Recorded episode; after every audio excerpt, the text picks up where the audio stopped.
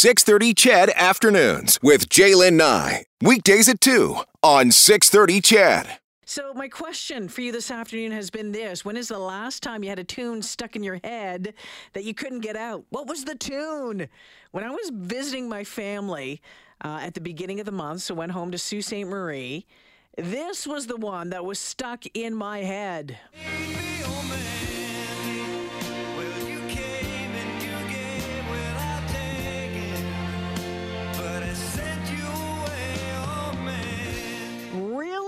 Barry Manilow? That was the one that got stuck in my head? I was singing outside of the hotel and I sent you away, oh Mandy. And my husband's looking at me, like literally just turned and walked away. He was like, what is going on here?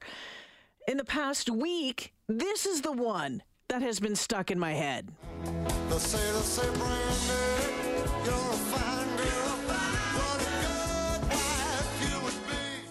Again, like, come on, really? I was two years old when that song came out. Why not Poison or some Motley Crue or something?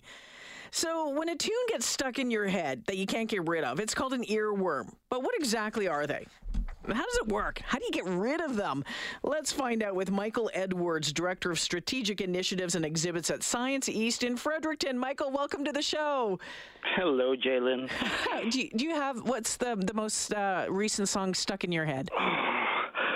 Honestly, it just depends. It's it's one of these weird things that when it comes to earworms, some people call them just sticky music, and there's a very personal connection. It might be a song that you remember from your childhood, something that gets played in your family all the time, something your mother always going, uh, starts singing when she's been, um, you know, enjoying herself over the festive season. It could be all of those things. Really? So it's not one thing directly that makes it stick in your head.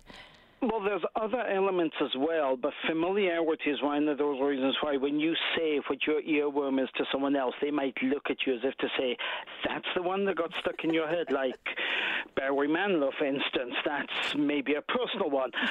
There's the singability, the fact that as soon as it comes on, you just start belting it out. That's one of the other important things. But the really neat thing is it has to do with how the song is actually constructed, or at least the piece of music. It's not necessarily a pleasant thing. It can be. It can be just a catchy song, a song that you enjoy. But it can be something that's really annoying, unpleasant, and all these other things. And there's something about the way the notes are put together. So it's kind of fairly upbeat, tends not to be slow songs. It tends to be something that's repetitive. It's got a short or the same words or something that keeps coming back. And even though it's fairly ordinary sounding, there's something about it that just makes it a little bit unusual. And that could be the the beat, it could be the pitch, it could be the length of the bit that's really familiar that gets stuck in your head. But there's something just not quite normal. And mm-hmm. it's what anyone who's trying to write a hit song is trying to do as well. Michael, is the, what part of the brain does it does it impact a certain part of your brain? Yeah, it's the auditory cortex, so it's the part that deals with hearing. And what's fascinating about earworms is this is a really completely involuntary thing. You can't stop it from happening. So it just seems to get in there. Supposedly, there are some people who are completely immune to it. Really? Although chances are you don't know anyone who is. So I don't know how, how honest that is. Maybe some people just won't admit to it. But because it's getting stuck in there, the way to actually see if you can deal with it is to try and mess up your short term memory, the bit that it's kind of looping around in. And if you can mess with that memory connection, then maybe there's a chance of escaping from the earworm a bit quicker than you normally would. So, um, w- would you put another song on? Would you play a game? What What would you do? There's a bunch of ways of doing it.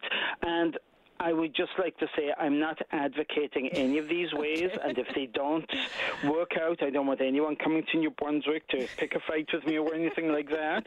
But supposedly, the things that work one is to just pick a word and keep saying it again and again and again.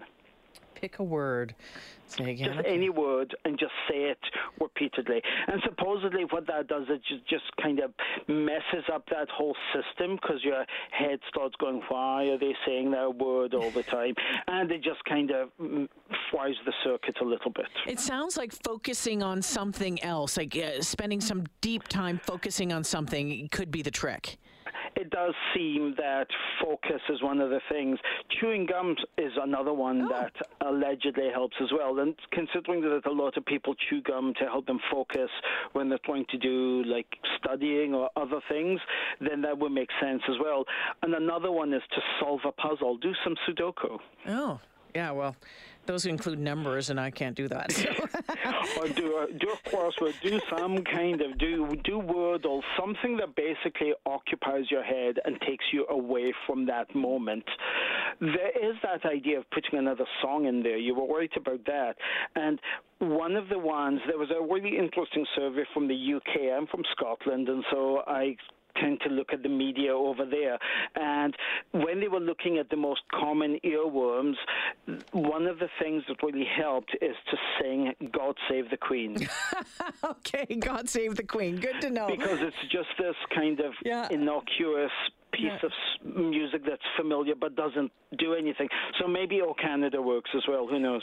One more question before I have to let you go, Michael. Uh, y- Yes. It would it would seem that um, that people who write music and uh, you know search for that next hit might be interested in the the formulation of, of earworms and what makes an earworm I- is is is that something that you've heard of that people are looking to see what gets stuck in people's head to maybe write the next big song?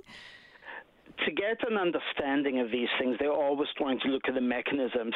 And then these days, because they can take any potential mechanism and turn it around using uh, artificial intelligence, they've actually attempted to make earworms using computers writing generic things. People have seen AI interfaces on the internet that do pictures and other things as well.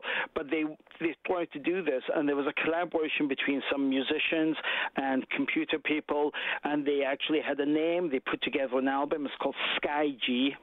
I heard a little bit of it.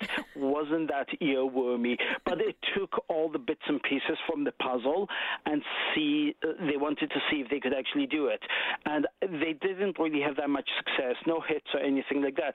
But that's what lets you know that it doesn't have to be something particularly good. It's always an, i- if you want to think of the commercial applications, uh, advertising jingles is a more Yeah. common one Yeah. because think about how many times someone just says a few words from an advertising jingle and you finish it off. Yeah, exactly. Uh, Michael, want to thank you for this this afternoon. Fascinating stuff. Have a fantastic weekend.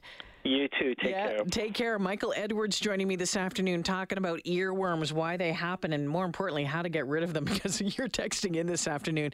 There's a pretty wide range of tunes rolling around in all of our heads these days. Pick a word, focus on it, say over and over and over again, maybe chew a piece of gum, uh, and uh, do some puzzles. That's what uh, Michael was suggesting. So, someone said on the songs that were stuck on my in my head, like Brandy by Looking Glass, which came out in 72, and then Mandy, which I think came out in like 1970 by Barry Manilow. They said, Are you 70? I know it, right? I'm like, Why are those songs in my head? Like, what happened? The Pina Colada song, a lot of you texting in about. Do you like pina coladas? On the weekend, I'm going to, but not rolling around in my head. What is it for you right now? Let me know. 780 496 0063 403 974 8255. And what is the list of the top five earworm tunes?